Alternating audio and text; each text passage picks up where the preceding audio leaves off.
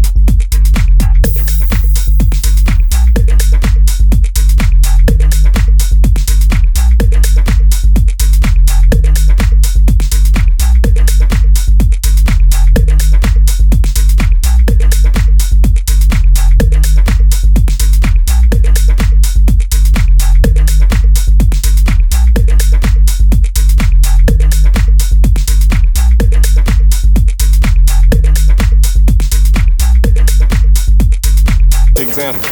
All right, well, you can walk into a movie theater in Amsterdam and buy a beer. And I don't mean just like a little paper cup, I'm talking about a glass of beer. And in Paris, you can buy a beer in McDonald's. And you know what they call a, a quarter pounder with cheese uh, in Paris? They don't call it a quarter pounder with cheese. Oh man, they got the metric system. They wouldn't know what the fuck a quarter pounder is. Then what do they call it? They call it uh, Royale with cheese. Royale with cheese. That's right.